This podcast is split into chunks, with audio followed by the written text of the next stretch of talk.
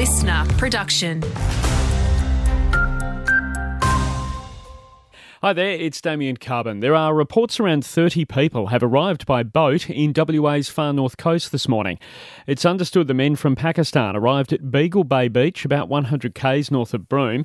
They were seen walking along the main street with locals giving them water. Prime Minister Anthony Albanese yet to get a briefing. I haven't been uh, advised about that, uh, but our policies are very, very clear. Boats that arrive in that fashion, we have policies in place to ensure that they're dealt with. The federal government has opened up billions of dollars in funding for the state's struggling nickel industry. The Resources Minister placing nickel on the critical minerals list, which allows the industry to access assistance. Madeleine King says it's likely nickel prices will remain low for several years.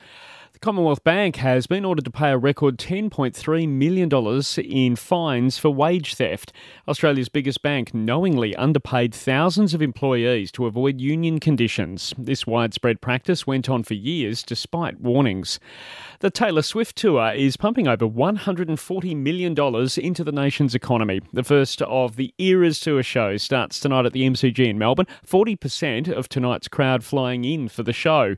With this fan telling the ABC she can't wait. I was at a, on a tour, and literally everyone who was on the tour was pretty much Swifties. There were people that had come from Japan, people that come from Canada. There was other Kiwis as well, so everyone was just swarming here just to be here. Taylor next flies to Sydney for four shows starting on Friday.